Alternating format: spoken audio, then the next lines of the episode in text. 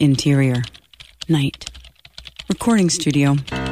Two redheads begin pre-show warm-ups. Red leather, yellow leather, red leather, yellow leather. Jack, write that you gargle your water or something. Jack gargles some water. And then put that we say, welcome to Script Shop. Who? Me or you? Mm-hmm. You say it. Welcome to Script Shop. No, but like, really, say it. Like, right now. Like, right now. Let's go for it. Welcome to Scrimshaw. No, Jack. Silktop. Omaha. No, Jack. Welcome to Script Shop.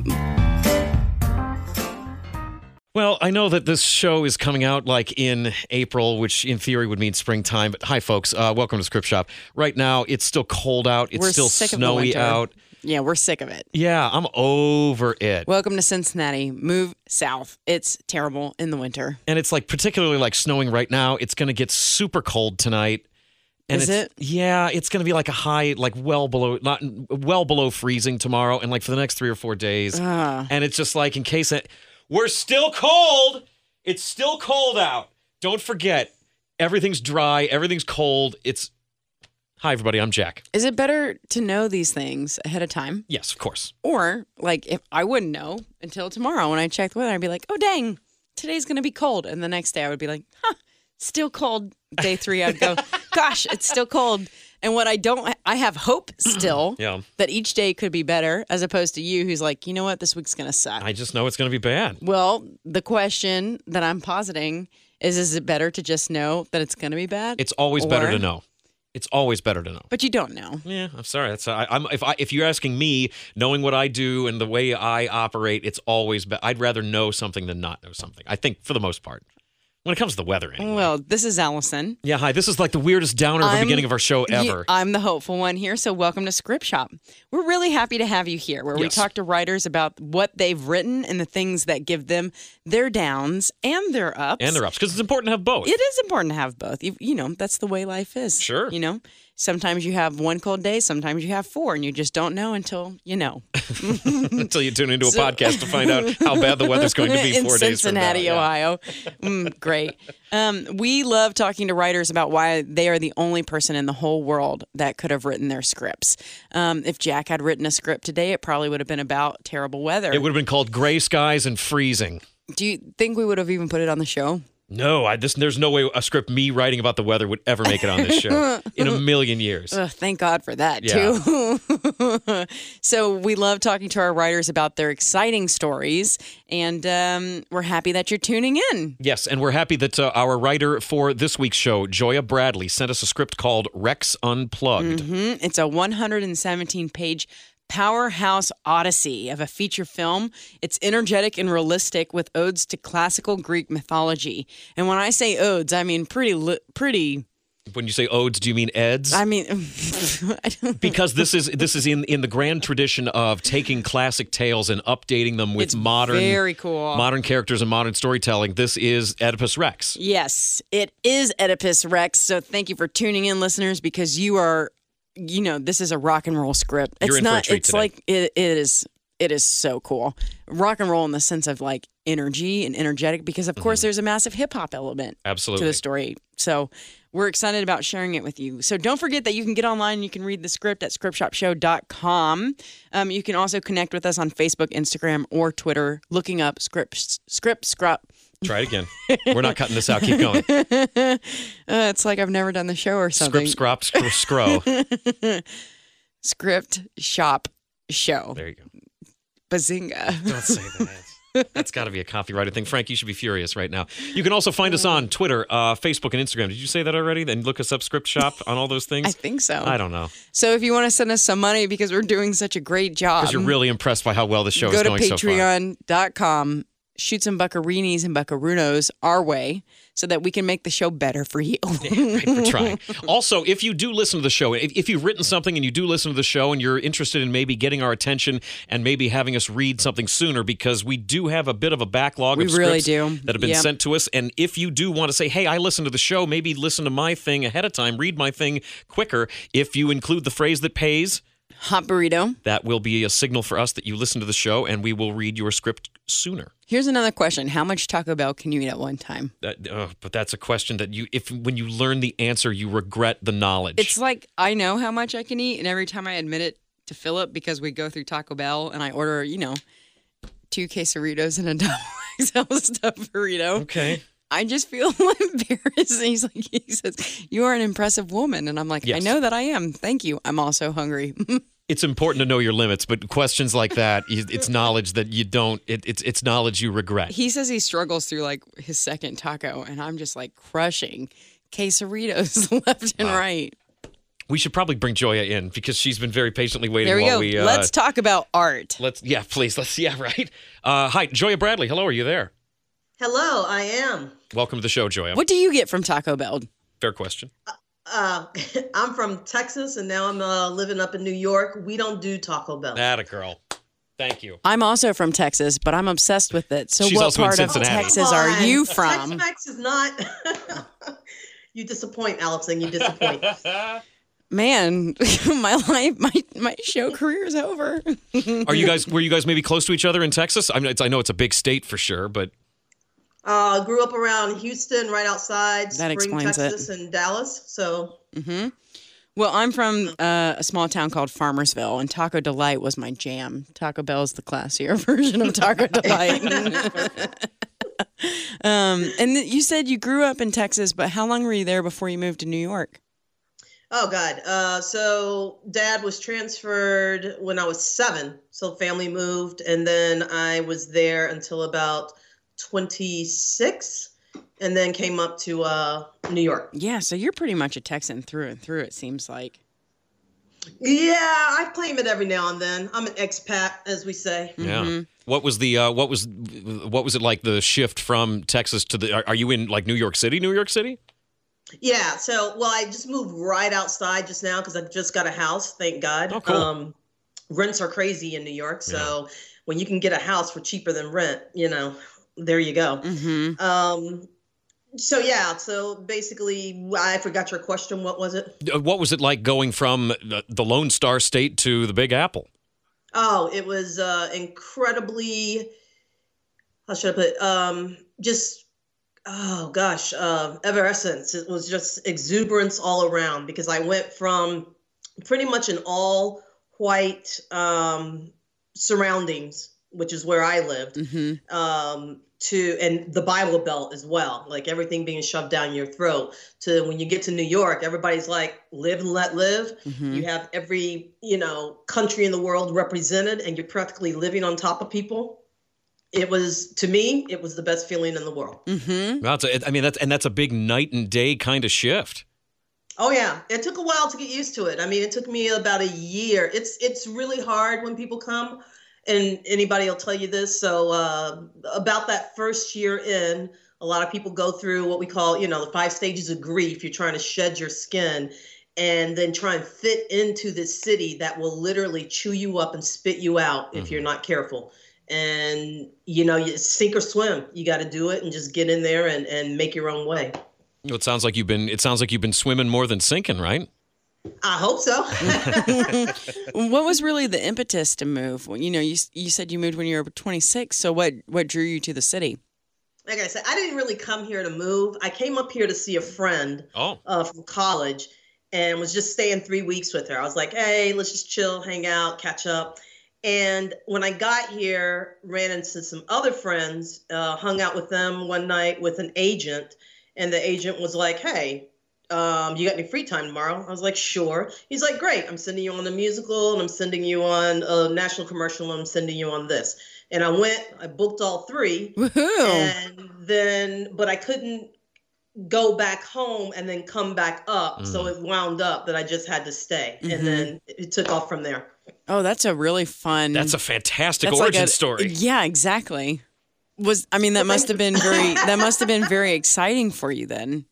Yeah, it was a little scary as well because I got thrown into the fire pretty early, but enjoyed it ever since. So you started off as a performer then? Oh, definitely. Yeah. You still perform currently? I do. I'll jump back in. I took about 10 to 12 years out of performing and went back to school to study film and business management and really production, along with contracts and all that stuff, because I wanted to know the business side of it as well, you know, because budgeting and all that, you have to know it when you write a script, or at least that's my take on it. And then from there, just really stuck into the creative endeavors on the backside of everything and started producing, writing, and directing. And then just about 2 years ago, I started jumping back into performing. And, you know, because you're in New York City, you have so many options as far as whether you when you say performing, there's film, there's television, there's stage. Was it a little bit of all three? It was a little bit of all three, mostly stage, because that is my hub. Okay. You know, I do film and TV as well. But, yeah, getting back into it. I just finished up a show, Romeo and Juliet, and so was the nurse, and just finished that up to some really great reviews. So it's been well rewarding. Oh, congratulations. Have you always done classical stuff? I have, since I was about 12. My mom kind of got me into that, and then I was lucky enough that where my high school, you know how Texas is, they compete for everything. They compete in sports, band, drama, everything. So my school was one of the top schools in Texas that always got called out. So I had a really great teacher who was there when I went to college, some really great people there. Then I went over to London to study. I just had the perfect storm of actually being able to study with the greats in classical theater and actually, you know, kind of become good at it, you know? What's, you know, because a lot of people, when they start hearing about things that are called the classics, it's an easy way to get turned off because it's written so long ago and people feel like they can't relate to it. But you, as somebody who's working in this industry right now and who is writing and acting and has a working knowledge of a lot of these classic stories, why should people not get turned off when they hear things like the classics? I think because, number one, you have to remember that when it was written, they pretty much spoke like us. And what I mean by that is when they were written in their time period, for instance, the playwrights of that time had the unique ability to be able to write something but hit on three levels. And that would be the lowest of the lows, the middle class, and the highbrow people. So they could take one phrase and it would just mean something different to each and every class of people that there were. So when you go into these new, you know, what we call, I'd say new plays, but when you go into these new experiences, if it's done correctly, will you understand every word? No, but you will get the emotion. You will know the story of what's going on once you see it performed by people who actually know what they're doing. And I think it did help that I did go to London and study with people who actually, you know, it's basically their stuff, their playwrights, and, you know, learn from them how they do it, and then was able to bring it back here to America. And plus, also, you're talking about, on some level, also universal themes. A lot of the older stuff, especially if you're talking about Oedipus Rex, like the script that you sent us, Rex Unplugged, that's what, in the 400 BC, you're talking about a story now that's as original as storytelling almost gets, and is clearly tapping into a lot of just sort of intrinsic human elements that still exist no matter how long ago they were written about. Exactly. You hit the nail right on the head. So all the classical stories that are out there, you know, all those stories that we say, oh, there's only 13 types of stories. Pretty much all the classics have done it first. Right. They did it first. And so I was able to go in and basically look at these stories and say, hey, how can we update them? And you really don't have to update them because we've all dealt with it, or we've all heard about it. We've all seen it. And what's funny about Rex, I'll just jump right in here. Yeah, please do. Was that particular story is actually a true story. So when it was written about, I would say, 75 years after it had happened. So this would be like if we were talking about, you know, Kim Kardashian and Kanye, and then I wrote a script about them 10 years later, like I already write it, so let's just say we're, 2029, I wrote about it, but everybody knows about the story, it's like a TMZ thing. So by the time Sophocles wrote this, everybody knew what had happened, and he was bringing this story back up to date. So at that point, while it is considered a classic, it was actually a contemporary for them, but it's actually a contemporary story for us as well. Yeah. Man, I like that reference at TMZ there because, you're talking about that this was something that everybody knew about. And then by the time it was written, it's just kind of like bringing it back up. Well, this whole refresh on the tale is really fun in the way that you wrote Rex Unplugged because, of course, you've got a lot of music influences. You've got them using phones. You've got people developing apps. I think they're in New York. Mm-hmm. Yeah, they're definitely in New York. Yeah. It's a very modern take on it, akin to like a lot of the stuff we see redone in film when, Moulin Rouge, they used a lot of updated music. There's a lot of things that are trying to kind of revamp and re-update more classical stories in a sense. Uh-huh. And in fact, you go out of your way in the way that you've written Rex Unplugged here. It's the script is sort of written as a performance. Not only are you seeing this sort of modern retelling of Oedipus Rex, but it's when it cuts to the film story before that, it's like you're seeing it on a stage at a club somewhere. And in fact, the man who plays Sophocles, who's telling this grand tale, there's sort of a build up to how important he is as a character too, in that he's telling the audience, hey, I'm writing about stuff that you know about, that you think you know about, but you don't, because I'm going to a place where nobody else is willing to go to. Exactly. And that idea came to me, basically, we had a show here a long time ago called The Donkey Show up here in New York. Mm-hmm. And it was basically a Midsummer Night's Dream. But they set it in the meatpacking district, which is just downtown New York, back where there were just all these open warehouses where, yeah, they used to do all the meat packing. Now they're all fancy and nobody can afford them. So they put it in a club-like atmosphere. So it was an event. So it wasn't like really pure theater, like you would go and you would sit down and watch a show. When you came in, we were invited to a wedding. And it was the wedding that was happening in the play. And so you were invited to this wedding. And then they went on, as all the actors in the troupe were on roller skates. It was in a disco era. Oh, yeah. That sounds amazing. They were trying. So they invite you to this wedding. And then you watch these actors try and get ready to put on this play for the wedding troupe. And then at the very end, you were all into the wedding and booze was flowing and the music got going and everybody. So it was this whole club-like experience. And that's kind of what I wanted to bring to here, which was, yes, that this troupe of actors are coming by to tell you this. And then everybody who's in this troupe of actors actually winds up in the film. So it's a film within a film. Mm-hmm. Everything's important. Yeah. Music is super, super important because we are basing it off of Rex Tremende from Mozart, mm-hmm.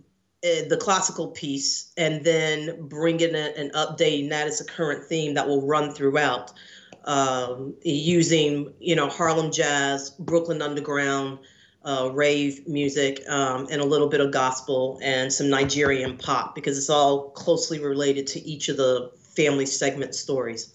And I was curious, that was one of the questions I had, was in addition to having written the script and sort of, come up with some of these different songs and rap parts to the story, how much of the music part of it do you have a hand in, or are you looking for collaboration on that sort of thing? Well, I just had a meeting with my composers last night. Yes. So basically what we're going to do is I'm actually going the route of what Andrew Lloyd Webber did for Jesus Christ Superstar, except we're not going to bring it to the stage first. We're going to bring it to film. Mm-hmm. But it's going to be brought up as a compilation album. So we are doing the title song first and getting that going, and basically composing that song. I've got all kinds of singers who are all from Broadway, Brooklyn Tabernacle, Met Opera. We're trying to get Adam from the Beastie Boys. Oh, get out. And to be Sophocles. And we're actually going to film it and go ahead and get this demo out to get more investors on so that then we can actually go ahead and, you know, start pre-production for the film while also building up the other two songs, The Pretty Eyes and there's one other song that's in there, and building that one up. So this film will be scored as films are scored, but there will be components of certain music that's in there that will be actually songs that are written for this piece. So I just want to make clear, though, this is not a musical. Every song that's in there that is being performed, it is being performed as a performance piece or like you're in a club. So, because I know that, so this is not La La Land or anything like that. I kind of more akin it to like Idlewild, if anybody saw that movie. Okay. Where all the performances are actually performances when the music comes up. Well, the whole like club vibe and the whole lounge scene, and that's part of the main characters' lives in this film. You know, we've got Rex and his basically adopted father, Polly. They have a failing club. Rex jumps ship after a while and goes and works on a club with his friend, and that's kind of how these people are living their day-to-day lives here. And the idea of incorporating a musical performance into it makes perfect sense. Total sense.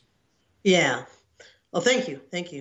How did you think through rebuilding some of the elements of the Oedipus story to modernize this? A lot of research. For instance, Oedipus Rex, along with King Rex, it's also means clubfoot because, of course, the boy, when he was sent out to pasture with the sheep herder, they pinned his feet together. Right. So in the original story, he has a club foot. So it kind of just made sense that we set it in the clubs. When it came to the Sphinx and the Oracle, I started to update those, you know, giving homage to that particular, you know, device.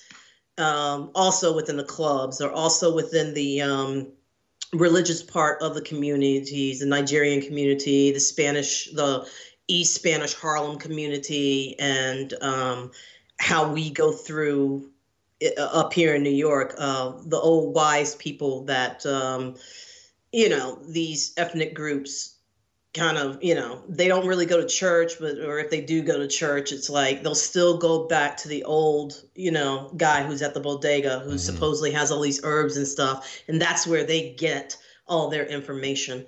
So, yeah, just bringing that in and trying to make sense of that and bringing it updated as opposed to the whole, you know, Greek oracle superficial, you know, supernatural thing to it. So it does have a little supernatural element to it, but I wanted to make it at least real in a sense where we could all relate.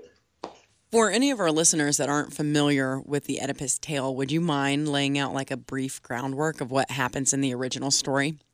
Oh, it's so much fun. All right. On one side, you have a young man and woman who have a child and they go to their oracle, which is like a sage or a wise person. And that oracle takes one look at the child and says, this child is going to kill you as a father and take his mother. They get freaked out. So they say they're going to let go of the child and kill the child. But they give it to a sheep herder. And that sheep herder goes out and instead of killing the child because he didn't want to, he leaves it at the door of another village. The village that he left it at was another couple that was a king and queen who were barren. So they take the child and raise the child as his own. Because there was another sheep herder who saw the whole interaction, who became exiled from them, started making accusations to the young boy, who is Rex, telling him that basically, you don't know who you are, you're not from here. So he goes and asks his parents, hey, you know, are you my real parents? And they say, of course we are. You know, they didn't want to tell him he's basically adopted. Right. He's having troubles of his own fitting in. So he goes to the same oracle, and that same oracle tells him, you're going to kill your father and take your mother. Since his parents just told him that he is not adopted, he believes that the oracle is talking to them. So he leaves. Meanwhile, in the first village, his parents have come under a monster, which is a sphinx, that will not let anybody in or out of the village. And so their village is dying. But the father is able to sneak out with a couple of people. and goes on the road, and he's blind, and he's trying to just go get help for their village. He runs into his son. They don't know each other. They will not move out of each other's way. They're cock blocking. And so Rex kills his father, unknowingly, that he did not know it was his father. He then goes to the village, and the Sphinx has said, I'll let you in if you can answer a riddle. Gives him a riddle. He does answer it. He kills the Sphinx, and then the village accepts Rex, and they flourish again, which then Rex marries the queen, which is his true mother. They have tons of kids, about 8 kids.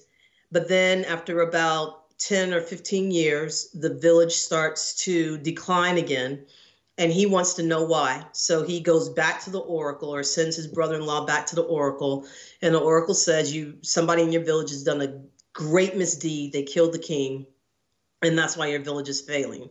So Rex decides to find out who that was, and they go and find one person who basically survived the fray between Rex and his father, who comes in and tells him the whole tale, that you are actually the son of the king, you killed your father, and now you're married to your mother.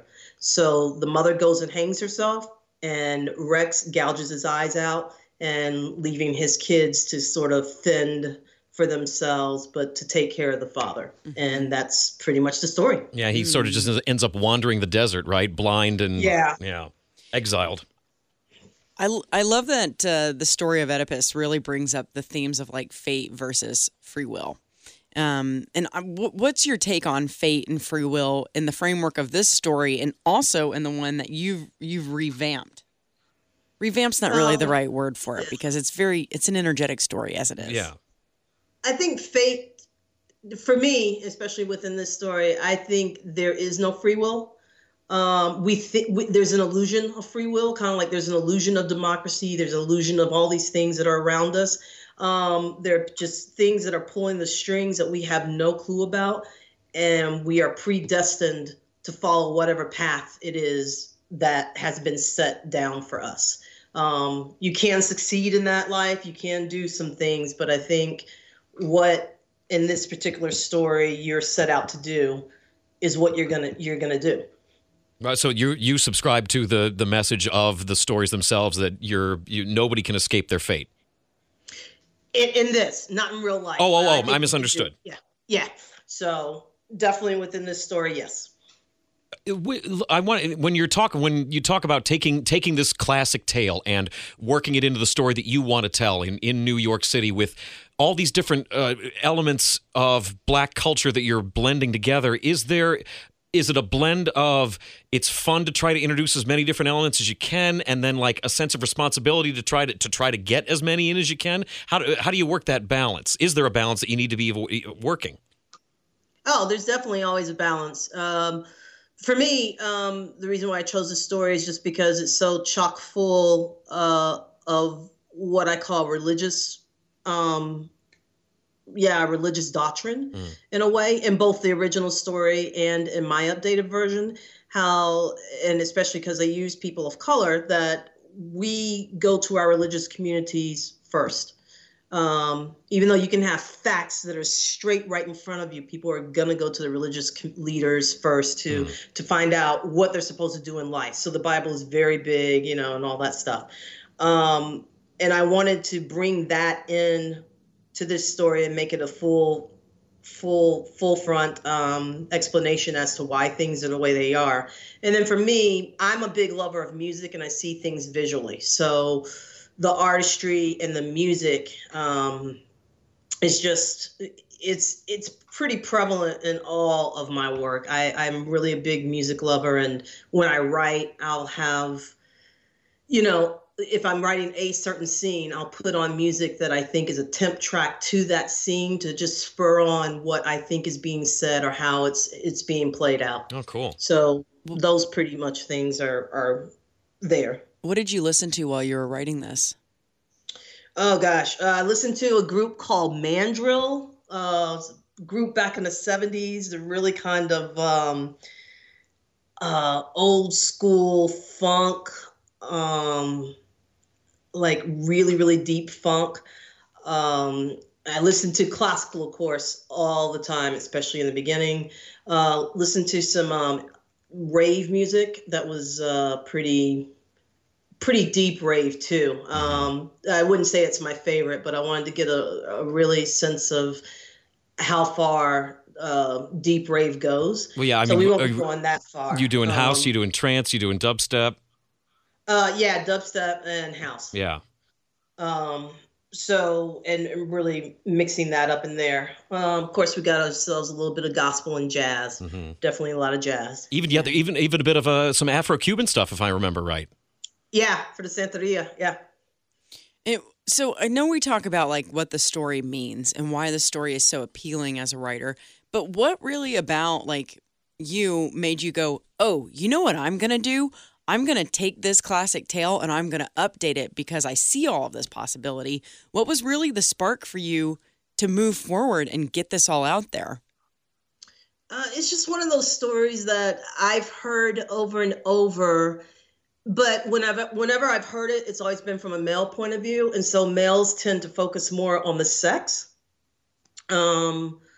between the son and the mother. Mm-hmm. And for me, I was like, there's gotta be much more than that, you know? And as I started delving into the research of it, that's when I became more and more interested in it and wanted to tell the full landscape of the story. And it was just so vibrant to me. I'm like, oh, so this whole thing, you know, about your first love, whether it be a mother to her son, a son to his mother, because, you know, for that child relationship and bonding will never, ever be broken, but can be subverted if you're not careful. It just spoke so deeply to me that these two souls would almost stay connected and could never be broken. When you talk about relationships, though, and you know you're building up this this world here, Rex for sure is the main character, but it's not a solo story. Once you really get into things, and it's not too long into it when he's made friends with Akin, who he's working with, and Reese. It's really sort of the three of them as a trio for a while. Oh yeah. Definitely. And I'm not familiar if he did Rex have in the classic story, was there a girlfriend, was there a right-hand man buddy before everything goes to hell with his actual parents? No, there wasn't. The only right-hand man that he had was his wife's brother. So it was his brother-in-law, okay, who was really his right hand. And that's the kind of relationship I was trying to show, but I didn't want them related at that point. I just wanted it to be a bro thing, that he had his bro that, you know, will always have his back. You know, when you talk about this bond between a mother and her child and that kind of being the heartbeat that inspired you to write this, it just makes me curious to ask that, do you have kids of your own? I do. I my little pain in my ass. Yes. Yeah, she's 6. She just turned 6 not too long ago. And she is my heart. And yeah, so I'm one of those people that I never knew that I could love anything as much as I love her. Mm-hmm.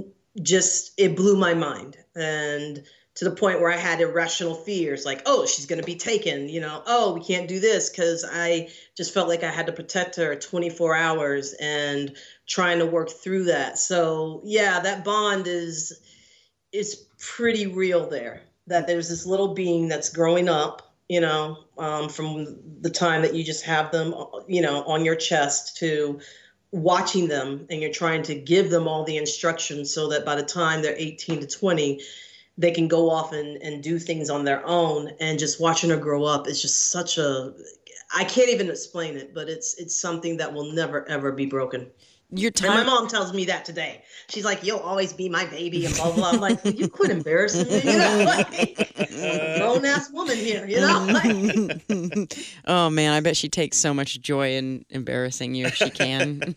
Yes, and now she's like, ha-ha, look at your kid doing this. I'm like, leave me alone. When you were writing this, did your timeline from when you started writing this overlap with having your daughter at all? Yeah, because this has been going for about 5 or 6 years. Yeah, definitely. So it was kind of around when you had her then. Yeah. That's cool. Did you run anything else that was kind of based on that mother and child spiritual bond? No. Some of the other stuff, like most of my stuff is kind of not super. Yeah, I guess it's supernatural fantasy. I did write one other thing that we're trying to get to Netflix, which is a series that does involve a mother and a son, and them having to come to blows and kill each other. Yeah, I'm kind of dark.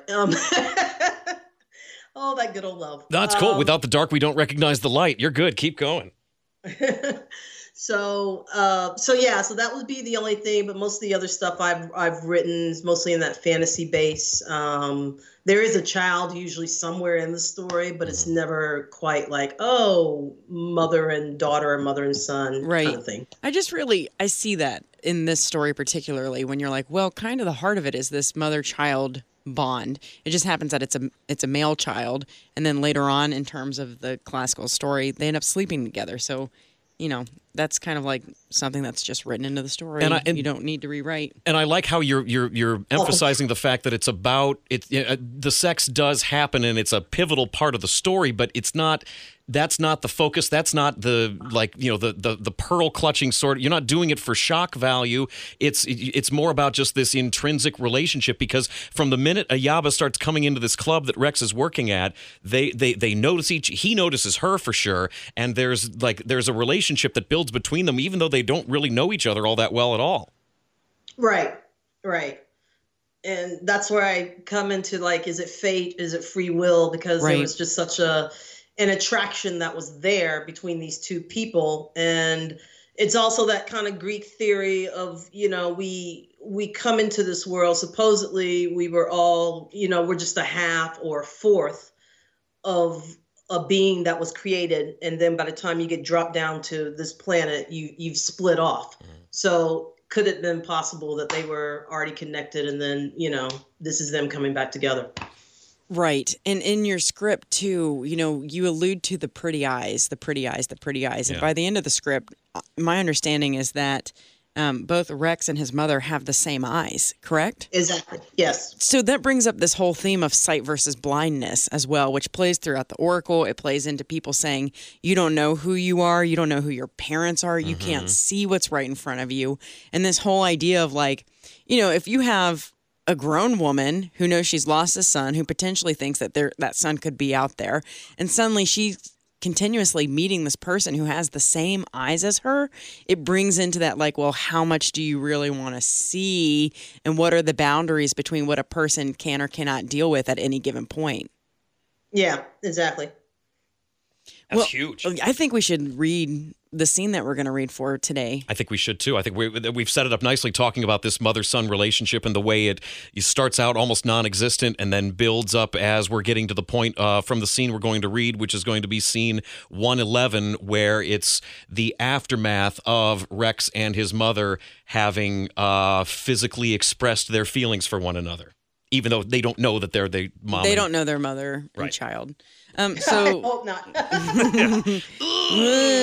Joya, we're gonna turn you down for just a minute so that we can really do some justice to your work here on the show, which is a lot of pressure for us now that I've said that. Yeah, I know. We're gonna do some justice to your work. We're gonna share your words with the listeners. That's much better. That's all we're gonna do here. And also, we like to point out in scripts like this where it's non-white characters that we are going to be reading, and Allison and I are white people reading non-white characters. Right. That's just because, we're reading. We have today I'm going to be reading for Ayaba, the mother. Jack is going to be reading for Rex. And Frank's going to be doing our action headings. Frank, if you want to say hey. How's it going? It's fine, Frank. Hi, Frank. Welcome to the show. All the listeners. Hey. I just walked in. Yeah. Just casually. Listeners, if you are following along, like Jack said, we're going to be doing scene 111, which is on script page 96. So you definitely need to read this script. Yeah, this is kind of near the end. Yeah, this is kind of near the end. So, Frank, whenever you are ready, take it away. Interior, Harlem apartment building. Phone is buzzing on the table. It reads Reese with her picture on the phone. We hear laughter in the bedroom. Camera follows laughter. Pillow talk time. Rex is sitting up with Ayaba leaning on him. I'm being serious. Okay, well, that's just a little weird, but whatever floats your boat. They both laugh and then quiet down. So? Should we talk about what happened earlier or keep running? Running sounds good. I see. No, shit, that was too much. I feel like I killed that guy. Don't ever say that. Yeah, I know, but if I hadn't tried to grab him, I feel like he just would have stayed there on the sidewalk or something. He wouldn't have tried to get away, and then he might still be here. And then you'd know what he wanted to tell you. Maybe he might have left you alone then. He already told me what he wanted to tell me. I just didn't want to hear anymore. After 2 decades, it's a little late. 2 decades? Like 20 years? For real? How old are you? Boy, you better get out of here. I'm just saying is all. Oh, that will be all you ever say again. Didn't your mother teach you how to treat a lady? I'm just teasing. So what happened for real with him? Ayaba sits up. He killed my son. What? You being serious? I would not joke. No, I'm sorry. Right. Really, he killed your kid? Jeez. Damn, maybe he got what he deserved tonight. Yeah, except he then tried to tell me he didn't kill him and he is alive. Wait, was he for real? I don't know. Could explain why he was out now. He was sent away for life without parole. All of a sudden, he's on the street talking about my son is alive and he didn't do it.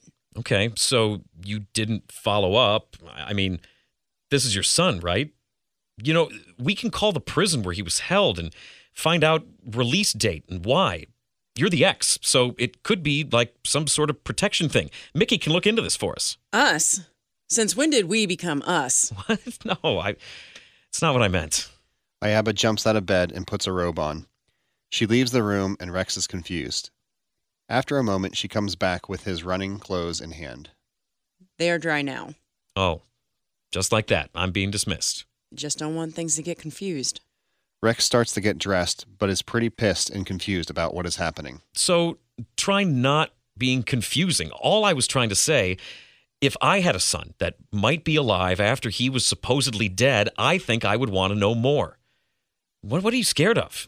Make sure the brother's all right. No one's asking you to disrupt his life. Disrupt his life? You have no idea of what you are talking about. You have no idea to have a child ripped literally from your arms and you never see him again. And then to be told they found the body mangled beyond recognition in a dumpster. And the man you love with all of your heart has done this. My heart was ripped twice. Twice! Look, I'm sorry. Yeah, that is all anyone can say. Addo kept saying it for years. I'm sorry. You just don't understand. Oh, so he was crazy. Of course he was crazy. What kind of person would kill a baby because some witch doctor said the baby was going to kill you? What? Damn! I swore I would never rehash this shit again. She leaves the room and goes to the living room. He follows. I guess I'll see you at work. He grabs his phone and leaves. Ayaba pours what little wine there is in a bottle into the glass and downs it. And scene. Oh, man. Man, that's a big scene. Yeah. Oh, gosh. Thanks for letting us read that. That's a big moment in a script, and there's obviously a lot that builds up to that. So for us to just kind of pull it out and share those words, you got to read the screenplay. Yeah. There's a lot going on prior to this.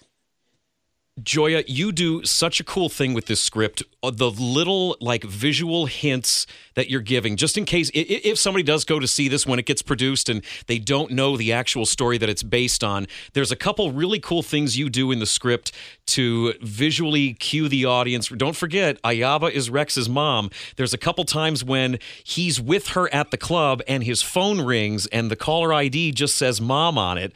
And later when Akin texts him a picture of Ayaba, and then all of a sudden it cuts right away because his mom is calling him. And there's a really good one that comes near the end when after this scene, after he and Ayaba have their little moment and he comes back to his apartment and his friend is saying, hey, man, what happened? Your girl here is is mad at you, and he says nothing happened, and his friend says, come on, you smell like clean laundry. No woman is going to clean your stinky clothes unless she's your mom, or you're having sex with them. Like he hits both of them. It's so good. Yeah. do you feel proud about all the things that you've really been able to pull forward to this modern story? Of course. Yeah. You should. Yeah, you should. I mean, I mentioned it in the beginning that this is just a powerhouse of a feature film. Yeah. And it really is, the way that you've taken such a classic epic tale and then brought it forward into the modern time. And it's still classic and epic in what these people are going through. Their stakes are high. Their lives as they are high. And those are some things that you just kind of updated very smartly along the way. With real strong human themes. I think you did a great job of balancing like the grandness of it with the humanity of living in the city, going to the club, trying to scrape by a living. Oh, thanks.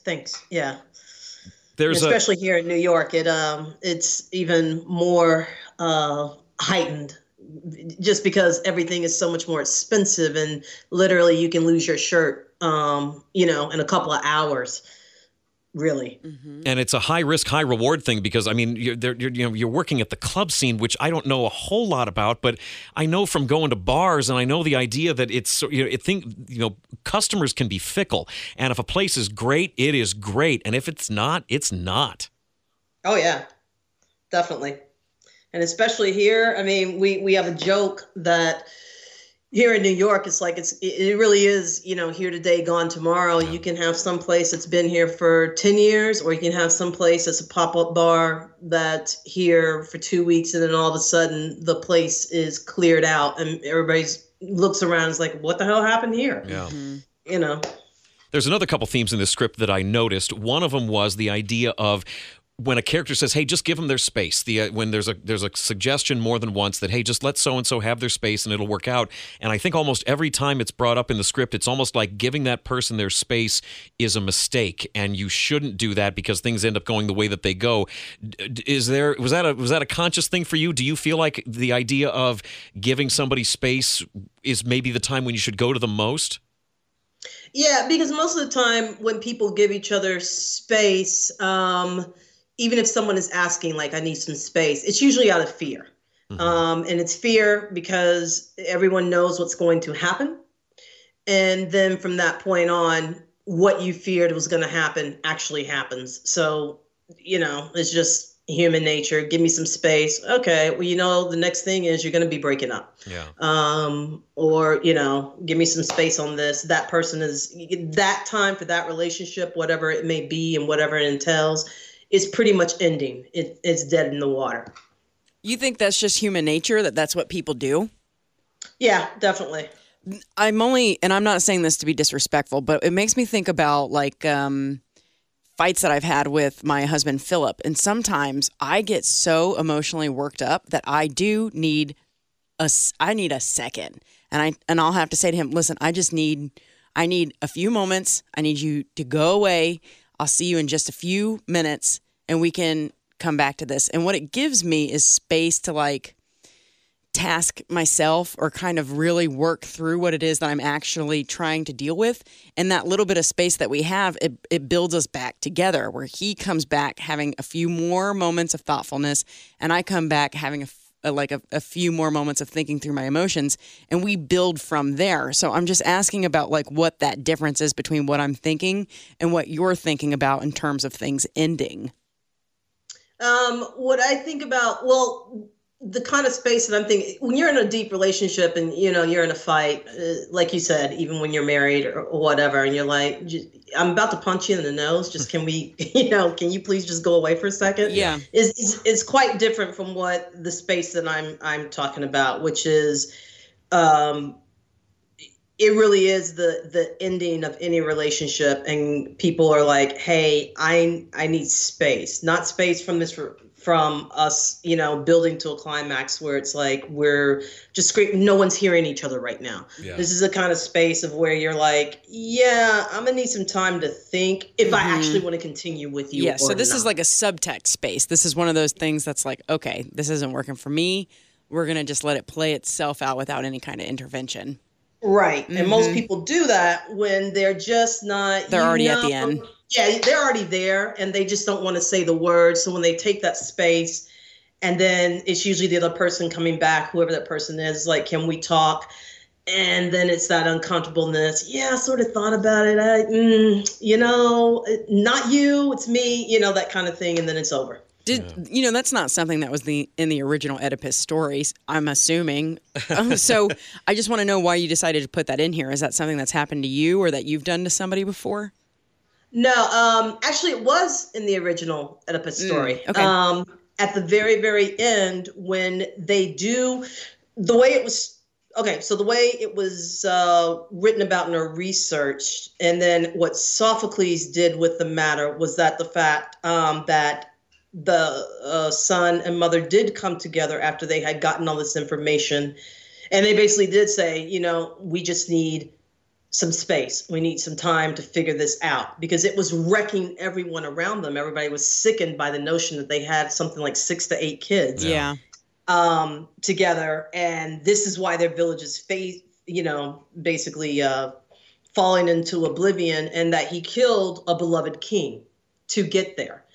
And that's someone who is so close to you, you know, which is supposed to be your family kin member, you know, his own son took out a beloved king. Yeah. So at that point, they did take their space. They came back, and the mother, basically it was reported that she just looked at him and said, basically, I can't do this. Mm-hmm. And then she went and hung herself like right after that. Yeah. She had a little bit of clarity there, saw him, was like, nope, not happening. Yep. Sacred bond that's a family have completely shattered. We're done here. Yeah. And then the whole, you know, thing about it was she left young kids. She left her own kid and grandkid at the same time. Oh, right. You know, bereft of a mother, and it just, you know, totally broke. And then he was so, like, he couldn't believe that he was the whole reason that all of this is falling down. Yeah. And especially when he had been told about all of this from the get-go. Yeah. Mm-hmm. And so that's why he went and did what he did, and then exiled himself, thinking that he would be better off if he, you know, was alone. Which gets back into what you talked about with when somebody says, give me some space, and then you give it to them, and then the relationship comes to an end. The idea of this self-fulfilling prophecy where even though they were all told in the beginning of the story, hey, here's what's going to happen. You're going to kill your dad and you're going to get with your mom. Nope, I'm going to do everything I can to prevent that. And then in the end, it still went the way the oracle said in the first place, this fate that you can't escape. Right. And so, you know, I always look at it like... when I used to research serial killers, I'm like, is it nature or is it nurture? Yeah. Like, can I really look at somebody who's a psychopath, and if we give them all the love in the world, are we able to change that core structure that path that they're on, where they're going to do a lot of damage? And, you know, science and everything that's around, they pretty much say no, you can't. So who knows if we're really predestined to do things, you know, like, why are people in the world that are so bad here with no empathy whatsoever? What is their path of life? Maybe they are supposed to be some kind of catalyst for something, and that is the path that they're on, and then nothing's going to change that. Wow. Yeah. I mean, and the idea of being involved in something that's bigger than you, I mean, that's not a new idea in humanity anytime recently. It's a lot of, there's a lot of big concepts in this. And without trying to sound too grandiose, Joya, I think that you were destined to adapt this story, because this script is killer. Yeah.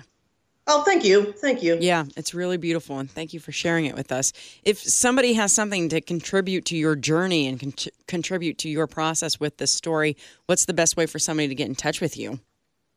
Email, and or, you know, drop me a line on Instagram, anything like that. Mm-hmm. Okay. Is there a good email address that we could put out for people? Oh, yeah. JoyaDBradley@gmail.com. Great. Pretty simple. Joya, I wish you all the luck in the world. I'm so glad to hear that there's other elements of production that are kicking in on this thing, because I think this would be a super cool story to get out there to people, and I really do hope that things continue moving forward. Oh, thank you. Yes, so do we. And I'll definitely keep you guys updated as well. Thanks. Thank you. We would love to know more. Yes, please. Thank you. All right. Cool. That was Joya. There's so many cool things in this script that she does. We didn't get a chance to get into how the way she describes certain shots. And like they'll be like you're there, you'll be in a club and you're looking down from the ceiling, and the camera kind of pans down and then into a light, and then it cuts to something else that matches what you just cut from. Yeah. She does so many really specifically described shots that it made it really that much more fun to read the script. I think that makes a lot of sense though, because she was talking about how visual she can be, and so if she's got that visual picture that's really like driving the way she's feeling and what she's writing, then we're going to get that paint basically all over every page, and it's just going to bleed through, which is what this script feels like, a very composed, thorough piece of writing. And I like the idea of it being, you know, a performance of the story that sort of comes back and forth between the movie and then the performance on the stage involving the people that are in the movie. That's always fun. So I really enjoyed that, and listeners, I encourage you to read it as well, because it is just an incredible script with, you know, apparently some really great things going on for it. So, you know, read it. Keep it in your heart, keep it in your mind, and look for it in the future, because it sounds like there are some things going on. If you have some things that you would like to get going on, or if you've got some things going on. Let's get it on. Don't do that. We just had a pillow talk scene. No. We handled it so well. I got to be your mom. Oh, don't say that. Oh, my God. I got to turn away. If you've written a script that you want to have us read, you should go on to scriptshopshow.com/submit, and you can send it to us. We would love to read your work. Jax is still facing away from me. I'm facing a wall of reel-to-reels right now. Which is so funny. You can also connect with us on Facebook, Instagram, or Twitter at Script Shop Show. And on Twitter, I am your bestie, Westy. And I'm embarrassed. No, I'm... I am at Script Shop Jack. I'm not going to take this any further, because I just know that I can go too far for you. Folks, thanks for listening to the show. It's been great having you. Thanks to Joya Bradley for sending us her script and coming on to talk about it. And until next week, friends, that's a wrap. Script Shop was created by Allison West, hosted by Allison West and Jack Crumley, produced by Frank Steele. Thanks to iHeartMedia Cincinnati for use of their studio. Intro music, Retro Soul by bensound.com. Outro music by purple-planet.com. Special thanks to all our guests. Thanks for listening.